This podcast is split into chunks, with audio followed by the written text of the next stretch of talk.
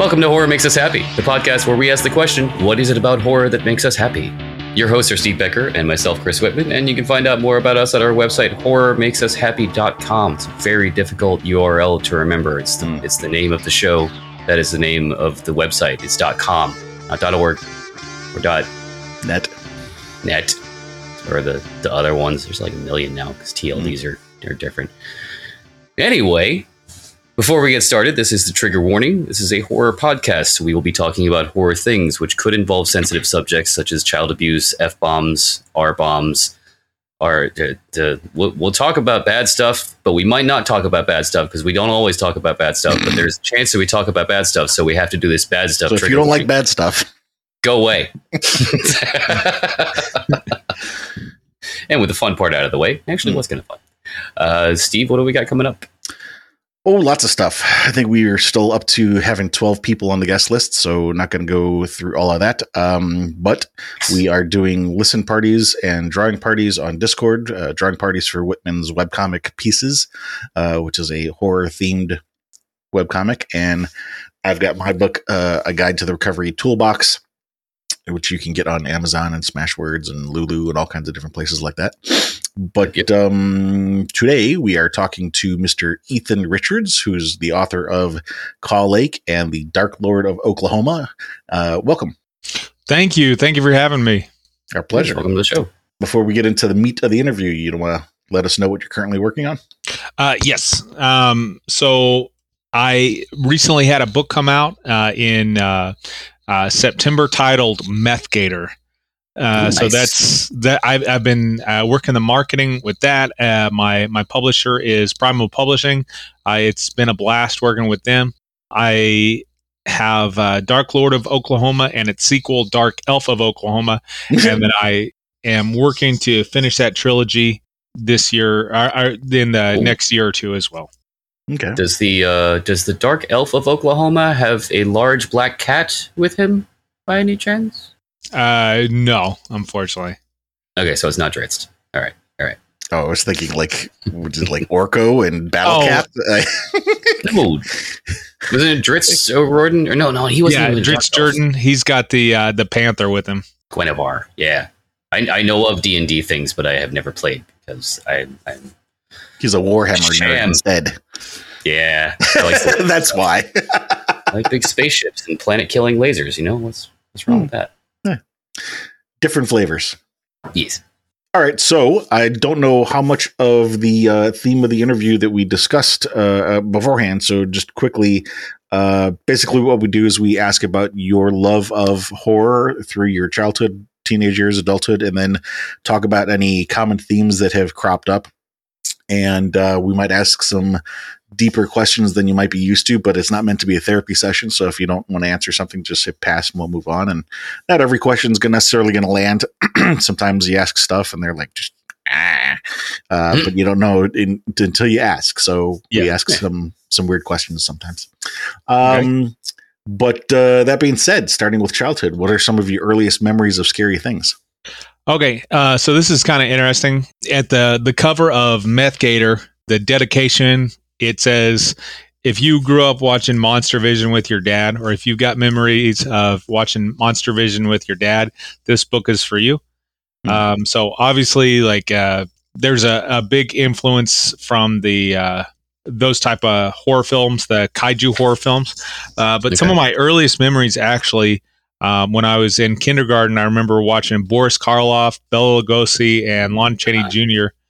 And uh, the first kind of scary movie I watched was uh, Frankenstein meets the Wolfman with my Mhm. dad on a. The the earliest that I can remember is Frankenstein meets the Wolfman with my dad on a on a Sunday evening. So that was that was a lot of fun and. Uh, my last book, Meth Gator, has a lot of nods actually to Frankenstein meets the Wolfman, or some Nice. nods to it. Nice. Cool. Anything else uh, jump out to you from those early years? Um, let me see. So, um, then, so those are the early years. You can uh, clearly see I was a big Godzilla fan, Mhm. and that's uh, kind of what I wanted to get do. Kind of explore with my other two uh, novels is um, uh, kaiju elements in like what if you set kaiju elements in uh, in a small town like Oklahoma, a small town across Oklahoma. So that's that's what I wanted to explore with that. Mhm. Um, of course, I've scaled it down. With I, I've scaled it down, so my my monsters aren't like 400 feet tall. Oh, So it, more like 20 to 30 feet tall, and like how would people that actually to makes more sense because I started laughing, thinking to myself, "There's not much in Oklahoma to destroy. yeah, yeah, right. like a 400, 400 foot tall monster, it'd just be like smash. Okay, we're done here. Yeah, and you'd be able to see it coming from a mile away, literally. like it's, hey, it's over there. what the hell is that thing? um, uh, sorry, you were gonna say. Oh uh, yeah, and then um, so that was that was my earliest memory, Okay. uh, and then when I was in the eighth grade, uh, I remember uh, American Movie Classic had uh, the 1986 version of The Fly on, nice. and Okay. that one has really stuck with me uh, because my parents didn't want me to watch it because obviously that's a really gross movie. So like I had to sneak around to watch it. So like I Mm. feel like I've earned that movie more than any other. Like you know what I mean? Is like it had to like do some clandestine operations to watch all of uh, Seth Brundle's transformation from a healthy living scientist to the to Brundlefly at the end. And then uh, another influence that you'd see in my work that I, I really liked is Jeepers Creepers. Obviously, there's the controversy of the creator of that series, but Mm. in terms of Jeepers Creepers, I loved that one. Like, really scared me when I, I saw it. That's uh, like one of the the last times I got so scared of a movie that I was like looking over my back. So, and the other thing that I, I love about horror is uh, like I've seen this map of uh, superheroes on like where they're located, and if you Mhm. look at superheroes, they're all located uh, on the east and west coast, with the exception of the Flash, located in Central City. I, I know I kind of sound like a dork saying all that, but like ge- uh, geographically, that's where they're located. But what I love about horror is horror is cool because it is everywhere. Yeah, it can happen anywhere. Yeah. And I know Maine is still on the East Coast, but uh, Stephen King, when he wrote Salem's Lot, he was talking to his wife. They were talking about what would Dracula look, look like in Brooklyn, and his wife said, "Well, Mhm. he'd probably get hit by a car when he, he uh, stepped out on the road." So Huh. from there, they're like, "Okay." Uh, he said it in Maine. Hmm. So Maine's obviously East Coast, but like Maine, well, Maine's like that to me. That's like an easy. I ha- I've never been to Maine, but I, I've read some about it. That seems like that it's as an easy uh, location for a lot of really interesting. Oh, absolutely. I mean, you know, you got you got the whole uh, Miskatonic thing with H.P. Lovecraft. It's Yeah, close to Maine, isn't it? Well, yeah, it's also easy because it's his backyard, so he knows the place. yeah, That too. Right, what you know. yes, Uh, did you participate in Halloween when you were a kid? yep. And uh, so I I had a lot of fun with Halloween.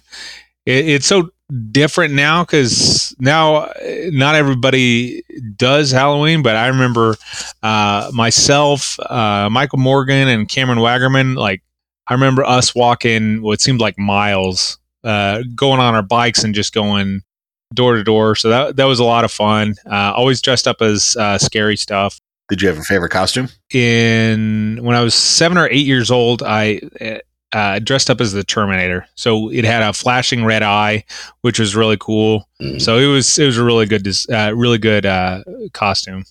Nice. Did you have a least favorite costume? Um, If not, that's fine. no, I, uh, I I think like one time for college, I had like a last second thing where I dressed up w- with sunglasses and like a suit and tie, and that was kind of silly. But Mm-mm. Like I'm a businessman yeah, of, of the '80s. yeah, Here's some cocaine. yeah.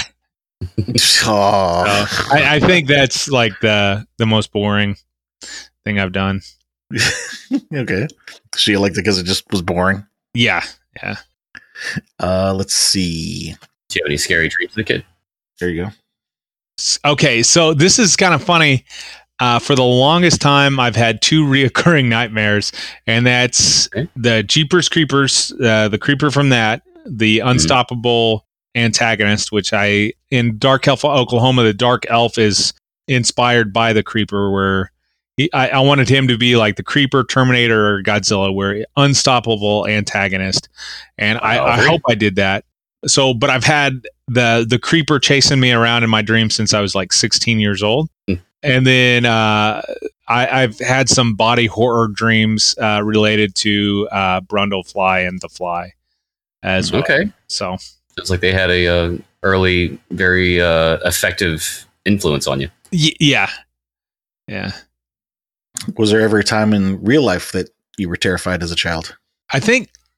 Okay, remember? Uh, so I, I graduated high school in 2005, and uh, so in the early 90s, they always talked about stranger danger. Mm. Okay, so one time, I think a lady thought that I was someone else she knew, uh, like a, another kid that she knew, and she invited me over for dinner, and that that terrified me because I was thinking stranger danger the whole time. So Yeah. I, understandably. yeah, Like, what, what, what kind of dinner are we talking about? Am, am I the dinner? Yeah, and it was it was just because she was a stranger and she was talking to me. Mm. So, Probably totally innocent, but yeah, I get it. Like, yeah, yeah. I don't know you. Uh, let's see. Flipping that question around, was there ever a time in your childhood when you felt completely calm or safe or bliss? Oh, uh, yeah. I had a really close relationship with my grandparents, so I don't ever remember being scared there, which is saying something because, well, I, I take that back. Uh, sometimes it was kind of scary because I was a little kid and they uh, both of them lived out um, lived out of town, but Mhm. around my grandparents, I felt very safe, and around my my parents, so I, I have felt uh, bliss around them quite a bit. Okay. So You had brought up uh, Creepers um, and this un- unstoppable unstoppable antagonist. I actually did want to ask you about that movie and what scared you. Is that is that the thing that scared you the most about that movie? Uh, yes, and I love obviously like there's the there's the controversy with Victor Salva, uh, which I, uh, you know, uh, but I loved everything about that movie. It was like the slow reveal, and then um, the thing. Uh, I think it's halfway point when you see the the monster's wing, and I should have said spoiler alert, but you see his wing pop It's up. been long enough now. Yeah, Yeah. I love that scene when she hits him with the truck, and all of a sudden it's like, yeah, it's, I mean, there's no allusion or, or alluding to that at all in the beginning of the story. Just all of a sudden, like, uh, if I may steal a phrase from recent Star Wars films, they fly now. Yeah. Yeah. That oh man, that was so good. And but the thing that I love about Jeepers Creepers, one thing I want to point out is it's scary in the daylight. So when they drive by the church and they see him dumping bodies in broad daylight, that's terrifying. And I remember Mm. getting anxious about that. And then um, immediately they have that truck chasing them. But that was all in the daylight. So Mhm. that automatically builds tension to where you know the night is coming and you know that it's going to be terrifying. Right, So- like it's it's scary now. It's it's about to get even worse because Yeah. yeah, that's that's a thing I hear commonly in in horror that is very effective. Is just uh, setting things in in daytime because it leaks the terror into that realm where you think you're safe. Yeah. Mm. What about Frankenstein uh, meets Wolfman? I just remember that being really cool. Mm. Mm. But I I actually went back and rewatched parts of that when I was writing Meth Gator.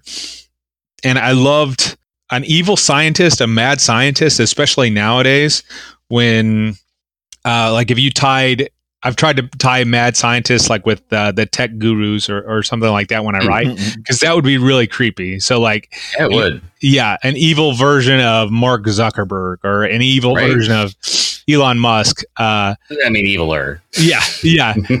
and so like, and that's what I, I kind of wanted to explore um, with that. And then in Meth Gator, I hope I wasn't too over the top, but like, uh, they're trying to do. Uh, Two characters are trying to do a blood transfusion from uh, uh, from one person to the other, exactly like that scene from Frankenstein uh, meets the Wolfman, and then they've got Tesla coils going all over the place, and then of course, Gotta there's have Tesla coils. yeah, Tesla coils are always great. Uh, and Godzilla. Did you have a favorite Godzilla movie? Oh man, uh, yes. So for the longest time, my favorite one was Godzilla 1985, which that one's really interesting to talk about because the way that I saw it has not been released re- released on DVD. Hmm. So you can get Godzilla Returns or Godzilla 1984 is what I believe sometimes called, but that's entirely the Japanese version. The Raymond Mhm. Burr version is only available on VHS and not available on DVD. So Mhm. that was for the longest time that was my my favorite one. And then um the the most recent one, uh, Shin Godzilla. hmm I, I've worked in uh, government for a, a few years now, and I love the fact that that that is a horror movie that makes staff work kind of interesting. yeah, like- it kind of does. Yeah, it's it's it's really funny uh, that way, but like I love, I also love that aspect of it because I think it would be kind of cool to use horror uh, movies to kind of explore some. Uh, and this will sound kind of funny, but uh, Stephen King actually talks about it on in his book on writing uh, how people are always interested in jobs, and like I would love to kind of explore like park rangers. Uh, and I'm in, I live in Texas, and we have uh, park police. I would love to explore, and I I am with one of my novels, uh, explore like how would a, a park ranger or park police officer how would they respond to a monster out in the woods like what Mhm. And so yeah, it's an angle you don't really hear about too often. Like I guess security guard has been done, and yeah, but just that, that kind of brings it close to home when you uh, when you write just general day to day occupation in your horror like that. yeah When you said Shin Godzilla makes staff work interesting, what did you mean by that? Mhm. All right, so I I, uh, I I've been a military officer since uh, uh, since I was 23 years old, 2009. I've done a lot of time on staff. So staff is where you sit behind the computer and you do analysis. Mhm. And what's cool about Shin Godzilla is you see those guys uh, sitting behind the computer and working and talking side by side. Mhm. And then in the very end, when they come up with their plan, I can't remember what it is, but when they start spraying stuff in his mouth, uh, like they've had this whole plan determined. And the other thing that I love is in staff work, like everyone wants everything to look really pretty. But at the end of that movie, they're like, okay, this isn't pretty. Get out all the weirdos Mhm. and they're going to solve this problem for us. So like you literally, and that that's something else that's really interesting is like all the people who don't care about having their boots polished uh, are the kind of the heroes in Shin Godzilla because Mm. they're out there and they think uh, they think about things different and they're the ones that come up with the the way to defeat uh, Godzilla. Okay. Uh, when you mentioned the Raymond Burr version of Godzilla 1985, what was different about that that you liked? I, I really like the the tension. I, and it is in the uh, the Japanese version as well, but the Raymond Burr, he kind of like obviously there's the translation, but he kind of conceptualized it a little bit easier for me as an American to understand because he he uh, he brought the American perspective, and so the uh, when you're watching it, you can kind of relate to him. Uh, and he he had the same role in the original uh, Godzilla. Okay. So it's kind of like a I would almost say like a cultural translation. So he's the guy like you can kind of relate to as an American. And then the other thing that's really interesting that I always love to explore and I try to explore in my writing is second and third order effects. In Godzilla, what's happening between the US and Russia when a giant monster attacks Japan.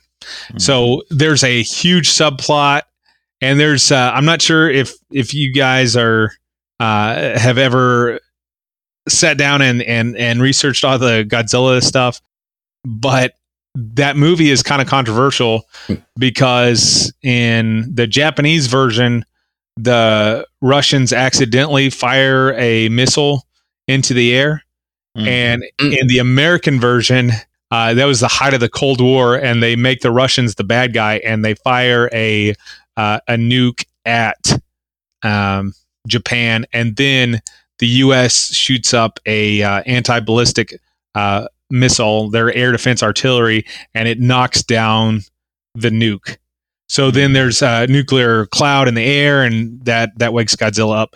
But it, it, that's kind of cool. Is the um, one there was controversy about it, so that's that's fun to research. And then, um, so I'm I'm like everybody else. Uh, I'm a Lord of the Rings fan. I, I I try and listen to the the audiobook of Lord of the Rings like once a year. Nice. And one thing that kind of gets explored there, but you don't really see it in the movie and you kind of forget about is that Sauron, he's kind of like uh, an H.P. Lovecraft character because Sauron Mm. also wants to be worshipped. Mhm. And like that's that's not entirely explored, but like my first two novels, Dark Lord of Oklahoma and Dark Elf of Oklahoma, I wanted to explore that. And uh, when I present my Sauron like character, I use kind of the H.P. Lovecraft influence where uh, there's a cult of people that worship my my Dark Lord of Oklahoma. So there's like a church that's been gutted and remade uh, for human sacrifices and all this other stuff. And I dig it. yeah, and so like I, I just like that's what I, I I think is cool about horror is like there's going to be second and third order effects. Like if if there was someone like Superman, there would naturally be a cult that would be like, hey, we need to worship Superman. It wouldn't be like even the boys or one of the more realistic ones. I think that, and you see that in the the death of Superman uh, kind of story arc a little bit. Yeah. A little bit. Yeah. It's, I read the whole thing. It's been a while, but was there a cult that followed him after his death? I wonder. Well, there was a cult that like was fighting that uh, followed the cyborg and then followed the Eradicator. Okay. I didn't know they had followings. That's Yeah, terrifying because they are both terrible individuals. yeah, yeah, I, I kind of like I it's a guilty pleasure. I, I kind of like the Eradicator. He was like the Punisher in Superman in one. yeah. and he had a really cool suit. That was my Yeah, yeah. my. I, I remember reading uh, that comic book series with my dad, and Yep. the the suit was awesome. Nice. Uh, next two questions I'm going to ask are also a pair. I'm going to start with the uh, more difficult one first, and so we can end on the uh, the positive one. But do you remember the first person you hurt?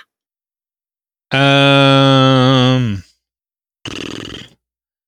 no, like I, I was I was a boy, so I was I was out playing in the woods. Mhm. Uh, or, so no, I, I I can't remember the first person, but That's fine. Do you remember the first person you helped? probably the earliest memory I I remember uh, visiting my great grandfather, and um, they were trying to get him up out of his seat, and I I helped I, I gently pushed on his back as he was trying to stand up. So like that was me thinking I was helping, but probably wasn't. But you know what I mean? yeah. No, you, you thought you were helping. That counts. Right. Yeah. Excuse me. Moving into uh, teen years, what were some of the scary stories or books or movies that influenced you during during your teenage years? Well, I, I already said uh, Seth, uh, The Fly, and Jeepers Creepers, and like this is how obsessed I am with The Fly. Is I I think I've watched that almost every year, at least since 2015. I watched that once a year, Mhm. and then uh, Jeepers Creepers. I I probably watch that at least once a year or two. I, I've I've watched Jeepers Creepers multiple times. Not enough to where I have it line by line, but those were the main two horror movies uh, that scared me as a kid. Uh, I do remember watching uh, Friday the Thirteenth on TBS. Mm. Which one? There are many. Oh, well, all of them. So they had a, uh, Okay. yeah, they had um, a a marathon going on. Yep, as you do. Yeah, and so I I started with uh, Friday the Thirteenth, uh, the first one, and then I watched all the way through. Uh, it, I, I don't think it was in one sitting, but I Mm. watched one, two, and three. I was like the second one probably the most because that's when he had Yeah. the sack head uh, Mhm. looking thing, and I, I thought that was really cool. And then the Yeah. third one, obviously, he gets the uh, hockey mask. And the fourth Iconic. one, yeah, and then the the fourth one, uh, that's uh, it's been a while since I've watched that one, but I, I've heard a lot of people talk about that, how important that one was. Fourth one was the one with uh, Corey Feldman where he where he made the masks, right? Yeah, yeah, Yeah. and and then the fifth one like they said so the fourth one is like supposed to be really dark and then the fifth one uh, is kind of silly and it's like comedy horror at, at points and then um of that kane hodder shows up in the seventh one and i actually uh, was able to get Tina uh, Tina Shepard. That's her fictional name, but uh, Lar Park Lincoln. I was able to uh, Lar Park Lincoln. I was able to get her to uh, write a, a review of my my book Meth Gator. So I was awesome. yeah, I was really excited about. Uh, but I was terrified watching those for some reason. Mm. Like because I I watched them when I was like 12 years old. So not not well no maybe I was 13 at the time, but I remember being terrified by Jason the Vor- uh, Jason Voorhees. I mean, they're appropriate. They do a good job at it. Yeah. Uh, The Fly. What did you like about The Fly? Oh man. Uh, okay, so uh, multiple things. Like So many things. y- yes, Good Uh, film, you know? yeah. First off, you got the score by Howard Shore. Howard Shore is most famous for Lord of the Rings, uh, but he also did the theme to Silence of the Lambs. And so I love the fact that instead of going with like uh, synthwave or anything like that, which they could have done, and I, I think other people It might would've worked. been, yeah, it, it could have worked, but like I really think that classical uh, score is is really powerful. Mhm. It's like reminiscent of the Hellraiser score. It's just, just it got that orchestral feeling to it, you know? Yeah. And so first I I love the music. Uh then it's kind of funny because the way it's kind of marketed is it's this slow transition and it is a slow transition but that story has a breakneck pace and it goes from point A point B and it just goes bam bam bam. Uh, so like every scene leads into the other to the next scene and the scenes are kind of short. And I try to write that way. I've kind of gotten in trouble for writing that way because uh, I write short scenes, but I have multiple characters. And the thing that I I learned from uh, David Cronenberg is he was able to make that masterpiece with three characters, uh, and like I'm so jealous of that because like Huh. yeah, there's three characters. like there's You're right. yeah It's Seth, it's Geena Davis, yeah and Ronnie, her douchebag boyfriend. That, Yeah. that is it. Stathis Status. And like in terms of speaking lines i think there might be might be seven people oh there's yeah i think speaking lines seven people Hmm. so i wish i could write something like that but um i've heard uh, what is it uh, there was a quote about writing that said i'm sorry i couldn't write you uh, something shorter so a long letter will have to do Samuel Mhm. Clemens. yeah man that's a great line and um so like i always have way too many characters and that's kind of the complaint but i i was obviously influenced by uh lord of the rings writing writing is easy. Editing is the hard part. oh yeah yeah. yeah so and then and like and in leadership we learn three to five is the best span of control and i think that kind of like if you have less than three people underneath you you're going to micromanage and if you have six or more you're going to kind of be lost. And like you can see that uh, david cronenberg was really able to develop that because he had a and again i know i sound nerdy saying this but he had a really good span of control over those characters. He had those three characters. So um, and then i'm a guy so i like my wife said it's not a romantic story but i thought it was a romantic story between uh, seth and ronnie Yeah, it totally was. yeah Friday the 13th. Unstoppable antagonist is a phrase that you had used earlier in this call. I'm guessing that that's probably also the reason that you like Jason, or is there something Yeah. else to it? yeah he, he just keeps on going and i would love to be able to explore like slashers are really simple and it it's funny like halloween i think that came out in 1979 when they talk about that franchise they said hey that was lightning in a bottle. And like in terms of like the box office that he had I, I can't remember. They made it for like less than a million dollars and it's grown into one of the most popular franchises ever. Yep. and you know like i understand like how powerful movies are and how powerful those uh uh, the fan bases are, but I, I don't think anyone is ever expecting any of the Halloween movies to be as good as the original.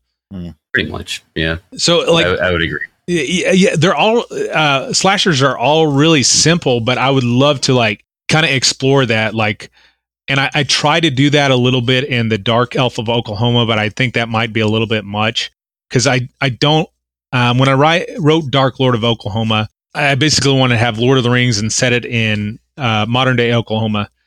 But I didn't want everything to like be a copy and paste of Lord of the Rings. So the the Nazgul in Lord of the Rings um, that are the silent sentinel. Well, I mean they talk in Lord of the Rings, but mm. they're the they're lieutenants for the Dark Lord for Sauron. I, I changed those out, and in my story, my Dark Lord, his uh, his Sentinels or his lieutenants are slashers. So they're um, I wanted to have like, and then I, I like sketched out like now Freddy talks, but Jason, Michael Myers, uh, Leatherface, Hatchet, they're silent. Uh, they've been trained as a child. You wouldn't call them serial killers because that doesn't fit. They don't really have an MO. They're more of like a continued spree killers. Yeah. So instead of the Nazgul or the Ringwraiths, I have slashers that uh, are the lieutenants to the Dark Lord, and uh, they all have motorcycles. They are like chopper style nice. motorcycles. They're steeds. Yeah. Mm it, it's so clever but so simple like i mm. like sometimes i'll i think everybody that's a, a creative person like looks at halloween and it's just like man i'm i'm jealous of how mm. he was so effective and then the other thing is if you really look at it he had studied a lot of those italian giallo films hmm. so he was writing what he knew uh, so like it wasn't it wasn't luck. Like it was very simple, but he knew exactly where to put the characters, how to put the characters. So it's it's really interesting. You're right, though. You did have a lot of uh, less is more style in, uh, especially the original Halloween. Yeah.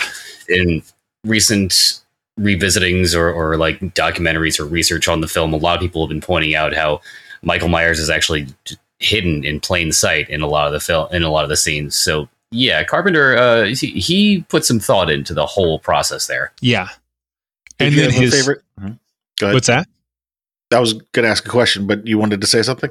Oh, uh, and then you uh, now I like I said I I usually like the full orchestral music, but he goes mm-hmm. with the synth music, and I, I can't remember his uh, time signature.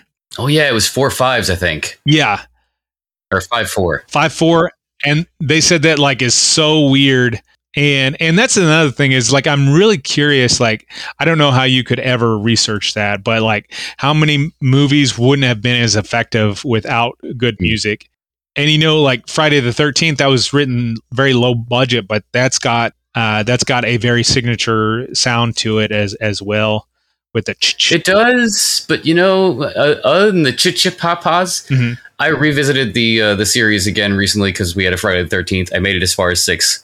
And um yeah and watching like the first two especially i'm like you guys just straight up ripped off the psycho soundtrack because there's a lot of strings and and sharp strings. And there's even a part where it's slightly different but it's the like yeah. Every, everybody was doing that for a while I think so. Yeah, yeah. I, I, think it was very common in a lot of horror movies. It's funny you brought up the five four time signature because Chris and I are also uh, sort of amateur musicians, and we're actually the ones who wrote the intro and outro for our podcast, and it's in five four.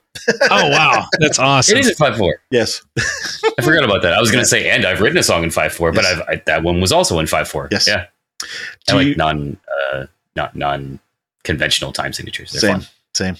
Do you did you have a favorite costume, uh, Halloween costume in your teens? Uh, in my teens, I really didn't uh, do Halloween in my teens.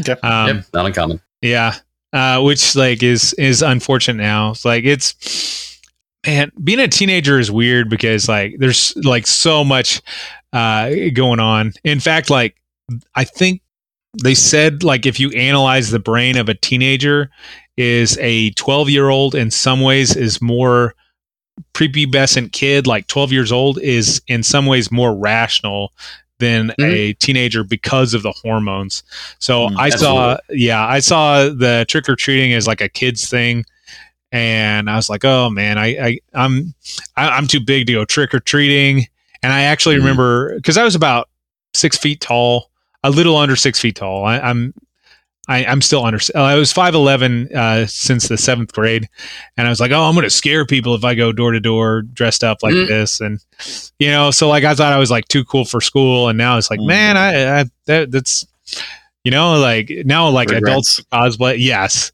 Uh, so yeah, there there's plenty of regrets. Did you have any really scary dreams as a teen? Mainly just the uh, reoccurring uh, Jeepers Creepers uh, Yeah. coming after me, and some of the the body horror stuff. Uh, anything in real life terrify you as a teen? I, I won't go into the details, but I, I got into a fight where I got beat up kind of bad. So that was that was kind of scary, but that was that was weird because it, it was bad thing, but it wasn't really scary because there was so like so many other emotions going into it, you know. So Was there ever a time in your teens when you felt completely calm or safe or at bliss? Yeah, plenty of times like uh, uh, hanging out with good friends, and I, I had a really good network growing up. So unfortunately, like I, I know Stephen King had a really good relationship with his brothers and his mom, but like I don't have anything dramatic uh, in my in my youth or anything like that. I had really good friends um, who have, and I've had a really good uh, support system since then. So like I've I've had a lot of times when I was a teenager feeling calm. It, I just realized I while I was writing, I wanted to ask. You mentioned a second ago about you know getting beat up, and there there were some emotional connections or or something wrapped up in there. It, was there something there that you felt comfortable talking about, or no? Uh, I, I don't want to really go into it, but it is kind of funny. Um, so I pretty much lost all my front teeth, Oh, and then uh, I, I spent the night in the hospital, and it was all over a calculator. Jesus. Yeah, it was it was something really dumb. Like I said, like a 12 year old, their brain is more rational a lot of times than a, a teenager's. It was my dad's calculator, and I felt like I felt like I was allowing my dad to be disrespected by someone stealing his calculator, and it was it was another teenager. So Hmm. it was really really dumb looking back on it. Teenage boys like a lot of a lot of hormones going on, you know. Mhm. sounds like one of those uh, life lessons where it's like uh, almost I got lucky because it could have been a lot worse. Yeah, yeah, yeah. Which is uh, I'm at least glad that it didn't turn out worse. There's, Yeah. there's that. Uh, let's see. Um, in your teens, you mentioned hanging out with friends. Were any of your and actually I forgot to ask about this earlier. Um, your so going. Let me flip this around a little. Going back to the childhood section, you said that your father watched Frankenstein meets Wolfman with you. Was anybody in your family fans of horror? Yes. So my dad would watch horror movies with my uh, my cousin and my uh, foster sister, and I, I recently talked to my foster sister, and she's like, you know, and it's weird to think of horror as like a calming thing, but she's like, I remember watching those scary movies with your dad, and uh, it was community, you know, like we were both watching something, and and then like as as writers and as fiction people like we talk about you don't want people to think you want people to feel. And so like Mhm. with horror that was like a community because obviously like i said like john carpenter put a lot of thought into halloween but like they were feeling all those emotions like all that suspense and uh it was it was fun and she's like I, I remember watching that with your with your dad and that was that was a good memory which is like i said it's funny but i mean the title of your show is horror makes us happy so Yep. i think it's appropriate Yeah. Yep. Yeah. Very appropriate. Moving into adult years, what are some of the uh, standouts in your adult years that have impacted you? So I, I've uh, been in the military since I was since I was 23. I do not have a combat deployment, but I've, I've got. Uh, I was an airborne unit, so I've got like 33 jumps. So that's that's obviously really scary jumping out of an airplane, but you Mhm. have to learn to respect it. And that's what I think is cool about horror is like you're scared, but you like have this respect. You know what I uh, you know what I mean? So like it's you're like, man, I I know this scares me, and then like not even you do it self-consciously or uh, or like subconsciously like okay i can i can watch halloween or i can do this but i know i'm not gonna want to walk out in the woods by myself or something like that afterwards Mm. and of Yeah, course it's you a safe, contained, scary. yeah, but that's that was practical in some ways because uh, when you're in an airborne unit, what you'll notice is if you think about jumping the entire day, the entire day uh, that you have a jump, you're going to be exhausted and you're going to be stressed out. But eventually you get to the point where you're like, okay, I'm going to be stressed out once they they open the aircraft and I can hear that giant sucking sound. Or you're going to be able to can you're going to break down the fear to like I'm going to be scared for 10 minutes. And and really and you can do that and uh, I think by and like there's been other stories or other studies like on horror like some of the benefits of horror is something like that where it's like okay i can i know how to contain my fear or i know how to use it in certain ways It's therapeutic almost. yeah yeah that is an interesting topic. I'm gonna hold on to that for a minute. Let me let me think about that for a minute. Uh, talking about media though, uh, in terms of books or movies or stories, has there any been any media that has jumped out to you? i didn't get into i did watch oh you know what that's something that i forgot as a as a kid uh, i saw the movie dagon Ah, I saw that when I was like 18 or 19 and that one like freaked me out.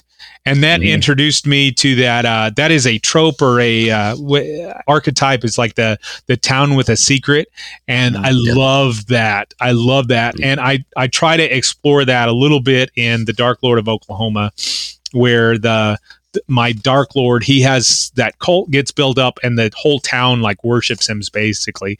And that is straight Mhm. from hp lovecraft. And the great thing about hp lovecraft is he's public domain. So like you as a writer you can use cthulhu you can use all this other stuff. Now i i try not to do that because uh, while you can use that stuff there's uh, i've heard comedians talk about like uh, a creativity problem. It's like you don't want to get you don't you don't, want to be called a hack but yeah. but H.P. Lovecraft has like uh, very, very much influenced me. Uh, it- like he writes in uh, first person narrative. He's got kind of that an investigation on each of them, and that's that's really cool. And then like everybody else, I really like Christopher Nolan's uh, Batman trilogy, and Mm. that that stuff has probably uh, subconsciously influenced my writing uh, more than I realize. And then I'm a big Zack Snyder fan. And uh, then in terms of media, like you, you kind of need to research a little bit of everything. And this will almost sound off topic, but not really because he has done uh, horror with the Terminator. Uh, Arnold Schwarzenegger, he talked a lot about marketing. Hmm. And, and that's actually one of his rules in his his recent book. But like, uh, so he was a championship bodybuilder, but at the time when he was a bodybuilder, people thought that was really weird. So he's like, hey, um, he had actually had an internship in marketing, and he's like, I've got to go out and I've got to I've got to sell bodybuilding. Otherwise, people were going to be beating us up all the time. And so he goes out and does that. So those are like those are the concepts in terms of marketing and things like that. But I'd say H.P. Lovecraft uh, has, has probably influenced me quite a bit as an adult. Um, and then um, when you explore or you kind of analyze, I, I realized like I really like epistolary style horror. Mhm. I, man, I love epistolary. So uh, Max Brooks, uh, World War Z, and then have you guys read Devolution? no. Oh, it is it is so good. World War Z is obviously really cool, but Max Brooks's Devolution is it's really interesting and it's also really scary. Uh, it's about uh, Bigfoot and it's uh, a lost journal. Uh, and then it has like all these other uh, mixed media in it, and it, it's it's really good. Uh, so he kind of Max Brooks kind of opened my eyes on what an epistolary style story would look like in modern day. So uh, I, I, I, I threw a lot of stuff out there. But yeah. I am. Yeah, I'm seeing- curious. I uh when you said epistolary, I was thinking like abyssal, like like some of the otherworldly stories that uh, Lovecraft does. But what is epistolary? If you could expand on that. uh, okay, so uh, epistolary that comes from the word epistle, meaning letter. And what's funny is like all the all the famous uh, horror novels are epistolary. Frankenstein is about I forgot the first character's name, but it's about a crew of people going up the Arctic and then they stumble. So he's writing letters back to his family like, "Hey, we're going to do this," and then he finds Victor Frankenstein and he starts rewriting everything that he did. Basically, it's a literary version of found footage. Yeah, eh, it kind of is. Yeah. Yeah. Okay. Well and lovecraft kind of does that like at the end of his story. It's mm-hmm. like they're coming, they're coming, and then uh, like someone dies mid sentence of writing. Mhm. Like. I, I The castle. Ah. yeah, yeah. Do you So- have a Do you have a favorite uh, costume as an adult for Halloween, or are you even participating as an adult? Oh, okay. Um, no, not really.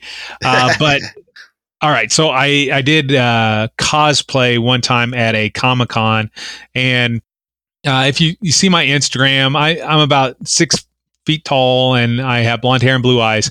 So I dressed up as Aquaman Hmm. for a comic con out in uh, New Orleans, and Okay. no, no, it was uh, Georgia. So that I did Comic Con there, and like people went crazy for it. And it was just really simple. I had a an orange Under Armour uh, shirt, on green Under Armour pants, had some uh, boots that I spray painted green, the same color as my my uh, pants, and then I took a uh, Dark Knight utility belt, Hmm. and I had some green gloves, and people went crazy for it. And it was just really simple and uh, yeah, so that was that was my favorite one, and like yeah, so that that was a lot of fun. I I'm not sure if I still have pictures of that or not, but that was uh, my my favorite one.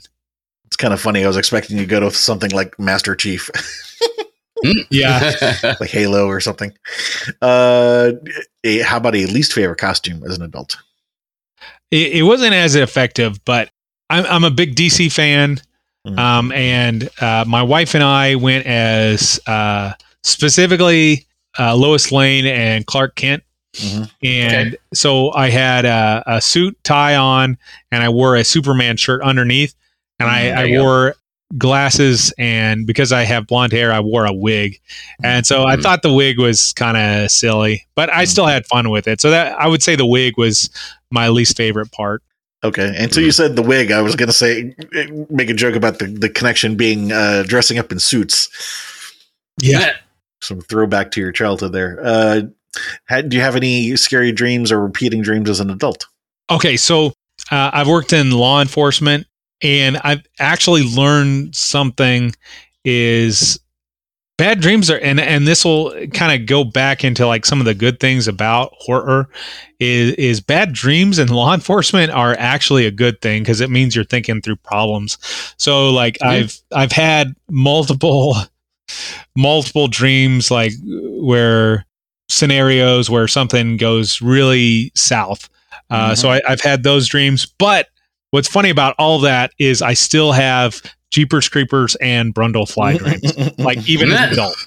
Like it, You ever it- had like a combination of the two? Like something goes bad at work and it's and Brundlefly turns behind into it a all. fly. no, Yeah. but that, man, that would be a really good. That'd be a really good story. Mhm. Well, that's Um, kind of the mhm. story of Tusk with uh, Kevin Well, Smith. yeah. I guess it kind of is. Yeah. Uh, have, have you ever been actually terrified of something in real life as an adult? Last week, I stepped over a, a rattlesnake. Oh, nice. Cool. Yeah.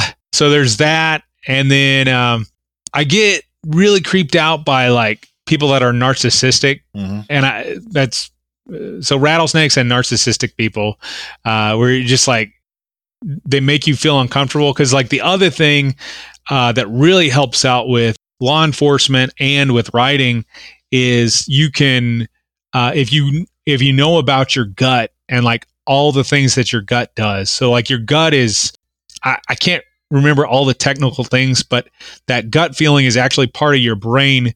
But when you use your gut, it actually your stomach is actually tightening because of a signal. And I, like someone smarter than me could explain that, or Instincts. yeah. And so you've got that. And then like you've got like the micro hairs on the back of your neck. And like you should always listen to that.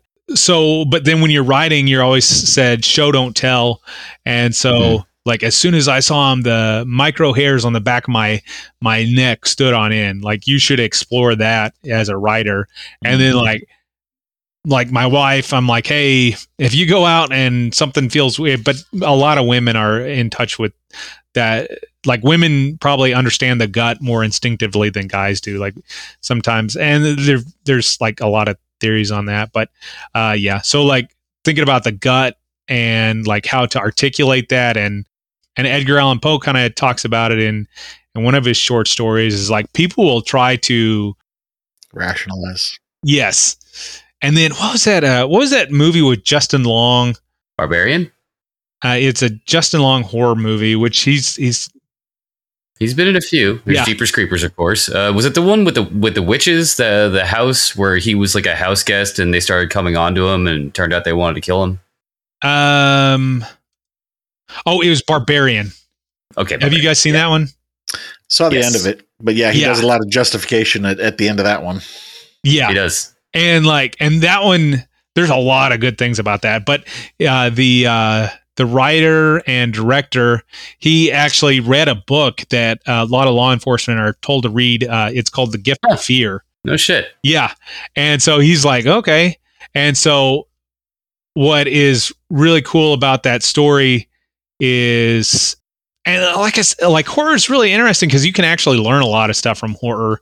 You know, like, like I remember I was I was joking with someone's like I had I did have good driver's ed coaches, but I don't think anything has taught me to respect the road the way Pet Sematary did. You know, Yeah. like Very true. oh Yeah. man, that one. That, hey, did you know that from what I read, Stephen King when he wrote that that story disturbed him so much that he didn't finish it for a year. Huh. I believe Yeah. Right. Which like I, I've never like you you'll hear authors joke about that is like, man, I I kind of freaked myself out, but it. Mm. I've never freaked myself out as much as Stephen King probably did writing Pet Sematary. Uh, flipping that question around, was there ever a time in your adult life when you felt completely calm or safe or bliss? Yes. So uh, I actually kind of explore that in some of my my books. Is uh, there's the vinyasa style breathing, and you'll. I have probably written vinyasa style breathing in every single one of my books, um, but and that and I've got a, a good relationship with my wife, and my wife like really uh, can calm me down. Uh, so I've had plenty of times when I've felt uh, bliss as an adult. Okay. Is that just like circular breathing or So I've been taught two different techniques, and uh, one was uh, belly breathing, and it's Mm, where like okay. your uh, your stomach exhales. But that one was kind of technical and complicated for me. And then at a, another academy, one of the firearms instructors took me to the side and was like, "Hey, here, do it this way." he's like, "Breathe in for four, hold for four, Mhm. And then- exhale for four? yeah. And he called that combat breathing. I can't remember who came up with that idea, but that uh that's something that and I've tried to teach my my kids that. Of course, they're a little bit too young for that, but Mhm. yeah, the combat breathing that's supposed to like really if you can control your breathing. It's like a micro meditation. Yeah. You, you know one one thing that I always think is funny and like as authors like you learn like dialogue is is really not supposed to like people use the term authentic dialogue and people want authentic dialogue which authentic to me just means that it ties into your genre and to the characters that you've created but like Mm. people do not want realistic dialogue No, no, they do not. I was, I was thinking about this just the other day. Like, authentic dialogue is clunky and interruptive, and it's it's fast and yeah, literature and cinema dialogue is paced. It has prose. You know, you can follow it. Whereas, yeah, like I was telling telling Steve at the very beginning of this call, I was at uh, a potluck with a bunch of friends the other night, and there were six adults having two conversations, and all their children in the background doing the scream cacophony. So it's like, yeah yeah, real life dialogue is like that. Yeah. you want every character to have like their own incentives. Mhm. And I think when I talk with my kids, when I'm talking with my kids and my wife, like I'll be talking about something and they'll be talking about something completely different. And you have to Mhm. like connect the dots.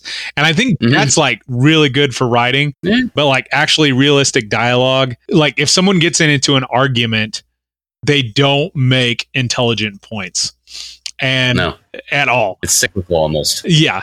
A- a- And that's uh and then I was taught by a guy named Dr. Gents and he he had a PhD in psychology said that when you get really excited and your beats per minute of your heart go up that your brain can't function. And uh, it's called the OODA loop and your brain just gets stuck in that. So I, I was like if, if someone really gets into an argument they wouldn't be like you can't handle the truth they would say something like long-term care insurance is better than cryptocurrency or something something ridiculous where they've had it on their mind and they've just been thinking through it like multiple times. Filibuster. What? Yeah. I said filibuster. so the next two questions we may have already kind of touched on. Uh, Yeah. I think And- you already answered them earlier. yeah. Normally, the next question is what movie have you watched more times than any other? And this is not just horror, but any movie. You mentioned that you had watched The Fly and uh, what was the other one? Jeepers Creepers uh, Mhm. once a year, every year. Is there any Yeah. other movie, even outside of horror, that you watch more often? Yes, I would say probably the movie that I've watched the most in my entire life is a western, and that's True Grit with John Wayne. Okay. I have seen it and I've read the book uh, three three to five times. And when I was like 11 years old, I I had a lot of the dialogue memorized. Hmm. Yeah, and it's like that's just kind of funny. Yeah. So I've watched that one multiple times. What do you like about it? First off, I'm from Oklahoma, and so that whole thing is uh, set in Oklahoma. Mm. And then um, there's a lot of interesting stuff about Oklahoma, and that's like I'd almost say that's like Oklahoma mythology in some ways because you've got, and I had family that are from Arkansas, and uh, Mattie Ross is from Dardanelle near Yar, uh, Yell County. Uh, it- my family was further west than that, but so there's that. Then it ties into uh, Isaac Parker, the hanging judge, and I had done some research on him. And then the uh, the federal marshals uh, in Oklahoma. There's this uh, nonfiction book called the Okla Hombres, and it's spelled O K L A H O M B R E S. And Right. uh, Hmm. yeah. Hmm. and so it's about which I think that's really interesting because it kind of explores like how culturally like places like Oklahoma, Texas, we're we're tied to uh, like the Spanish language and, and Mexico too. Uh, so there's like interesting bits of that, and then um, everyone's recovering from the Civil War at that time. So you have that, and then you have like the the best scene ever. Like I think like the Ride of the Rohirrim from Lord of the Rings and Rooster Cogburn taking on all of Ned Pepper's gang, Hmm. all of them on horseback, both scenes on horseback. Like those are like two of my favorite scenes ever. So True Grit, and then I've watched Lord of the Rings uh, multiple times. The first Rocky, I've watched that multiple times. Batman versus Superman. Do you Mm-hmm. see any common threads about what kind of horror you like? Cannibalism, cult, metaphysical? Oh man, um, I, I really like cults, and like I was joking with someone is like I have a friend that I in college that recently uh, emailed me and is like, hey, why don't we all go on a uh, why don't we all go like on a camping trip? And like that's like a common trope for a lot of horror. it's like- yeah. uh, friends that haven't seen each other in years or a long lost relative like hey come over to my house it's like oh man and like yeah of course i'm gonna come but just know that uh like as a horror author like this this is kind of ominous No, no, it's going to be great, guys. We're going to get in touch with Wilderness. And by the way, I want this to be authentic. So everyone leave your cell phones at home. yeah Yeah. yeah and, and still I, I i think slashers uh really interesting because it's so simple and like Mhm. i'm jealous of that because i can't really write simple and then uh anything lovecraftian and like dagon like that one really spooked me and like that one made me sick to my stomach the first time i saw it Mm. and so They peeled that guy's face off. oh man there was a lot of gross parts in that movie oh yeah yeah yeah i know which one you're talking about So this would be the part of the call where we would talk about, you know, identifying common themes that keep coming up and maybe talk about that a little bit. Um, in your case, and you can correct me if I'm wrong, if you think there's uh, either I'm off off the mark or if you think there's something in addition to what I'm about to say, feel free to add that. But the three sort of things that I hear coming up multiple times have to do with um, power and control and maybe heroism. Um, you know, there's a lot of common themes about, you know, superheroes and Mm. kaiju, unstoppable ag- antagonists, which, Mhm. you know, if put towards evil would be evil. But then there's also things like, you know, heroism with the true grit and the superhero stuff yeah even Godzilla and, and I think at least one movie, you know, is kind of like, like on the side of good type of thing. So it, it's Yeah, basically more fight. of yeah, it's it's basically more about um I don't know, I don't know if I will use the word hero worship, but that's the first phrase that comes to mind. do you think that's accurate in terms of what it is that you get out of horror, or do you think there's something else or something in addition to what that what I just said? Uh, no, I, I think you're right. And one thing, like going back to, uh, I said I, I really like the uh, Christopher Nolan Batman's, and he nails the bad guys. And what's funny is, uh, if you if you li- heard about how they made those, they're like, hey, we're going to focus on Batman because uh, the other Batman movies have been more focused on the bad guys, Hmm. and the Dark Knight trilogy does focus on Batman, but the bad guys are excellent. Like you've got Ra's al Ghul, Yeah. and then you have the Joker, which is an anarchist, which is like Mhm. there's like, and all these people are attracted to him, and then you have Bane, the anti-Batman, and he's really cool. But by raising, upping the ante of the bad guys, Batman looks so much cooler because he's got to figure out all that stuff. so having cor- sort of zeroed in on this, any idea why it is that you like this stuff? I I don't know. Always been attracted to action type stuff. Like I, I played football, uh, played football, joined the army. Uh, but like at the same time, like I've never wanted to be a bully. You know what I mean? And that's that's what I I think is cool about superheroes is like like you'll hear a lot of in in military and law enforcement. Like not everyone is good with the public. Mm. Uh, um, I'll, I'll just say that. Uh, but like what I, I think is cool about like Superman is like you'll see him take on Darkseid, and then he's really good with the public too. Mm. Like in that uh now I haven't watched the series, but that uh uh Superman and Lois I I I, I can't even remember his name, but um he's talking to some kid and he's like yeah, the kid's like, Hey, I like your uh your suit and he's like, Yeah, my mom made it. And then he pulls off. And like I think that's so cool is like to be the superhero that can go fight Darkseid and then turn around.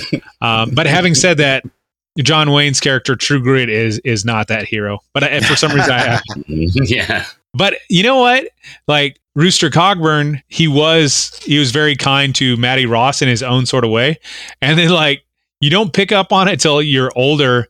But like he was completely keeping the Texas Ranger away from Mattie Ross. Hmm. You know what I mean? Like when you when you watch it as a kid, you just think he's making fun of him. But he's like making sure that like an inappropriate relationship with a minor does not happen. Hmm. You know?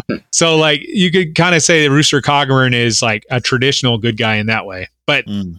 in every other way he is not. He's he's kind of an anti-hero, but he made sure that uh, uh Mattie Ross was taken care of.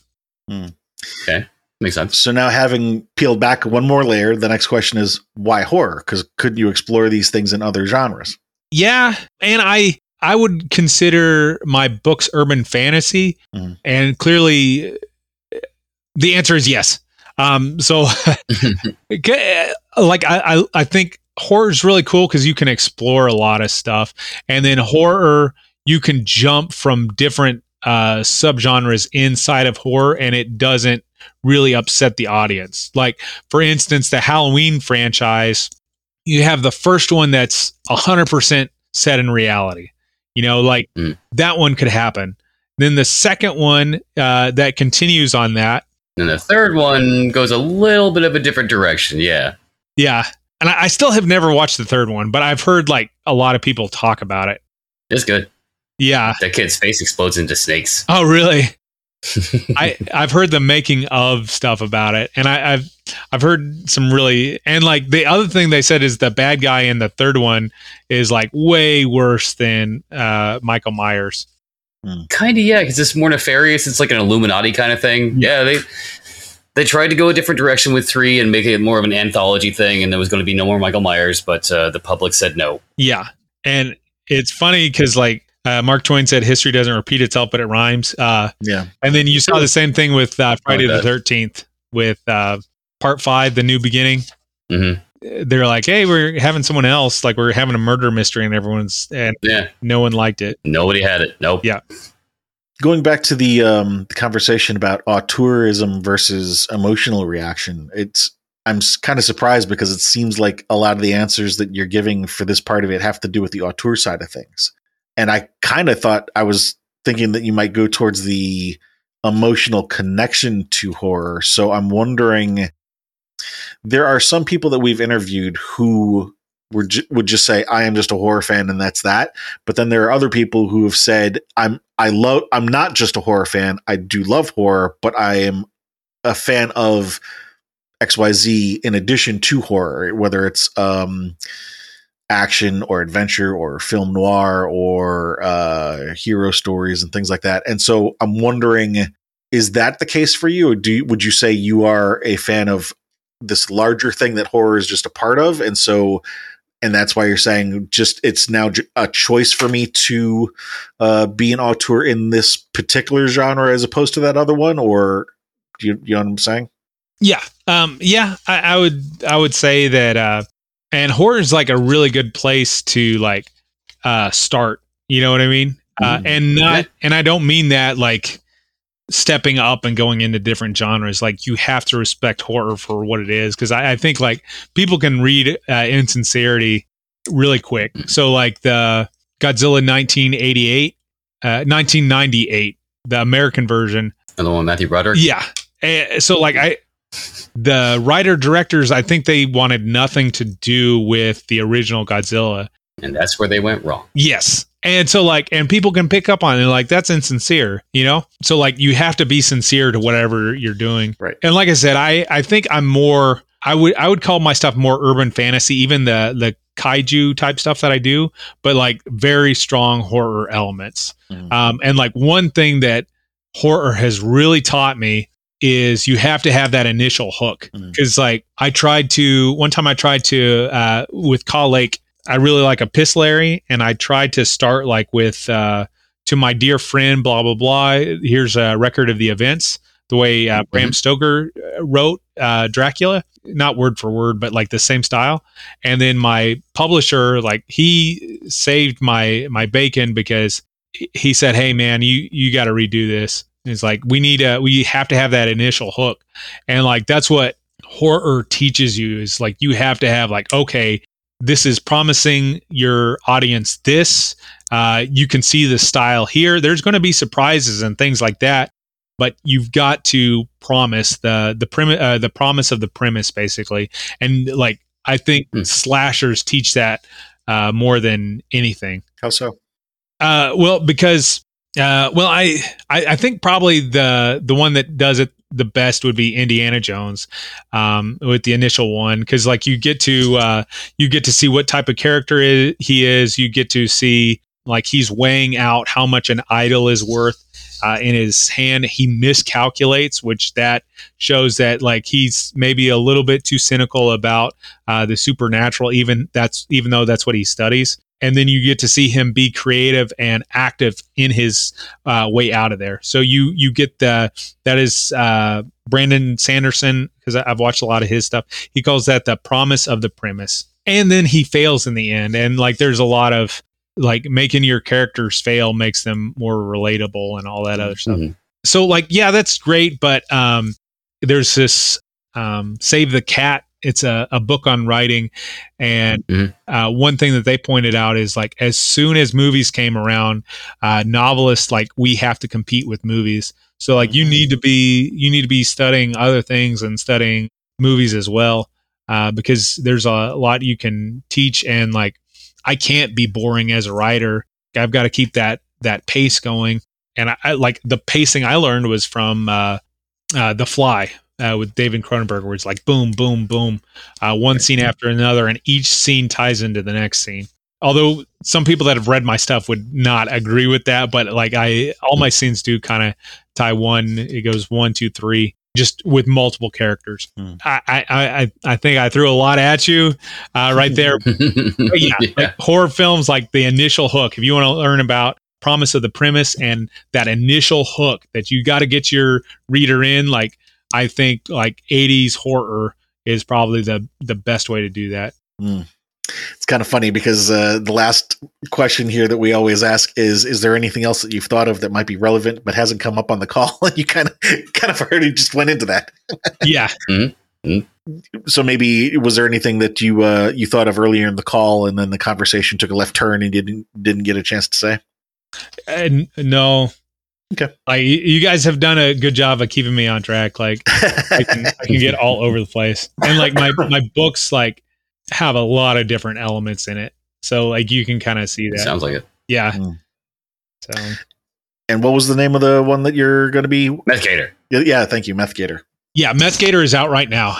So Cool. you can um, Cool. get it on Amazon, and it's only ninety nine cents uh, on the e Kindle uh, or nine ninety nine paperback. And the paperback is is beautiful. The the creator that put the so I had a really good cover, and then the uh, Primal Publishing they actually formatted the book and they did an amazing job. So it, Nice. it looks really good. It is a nice cover. We'll put like together it. a, a bio page for you, and we'll link to uh, whatever you want us to link to. We'll get that, that information from you offline and put it together. Okay.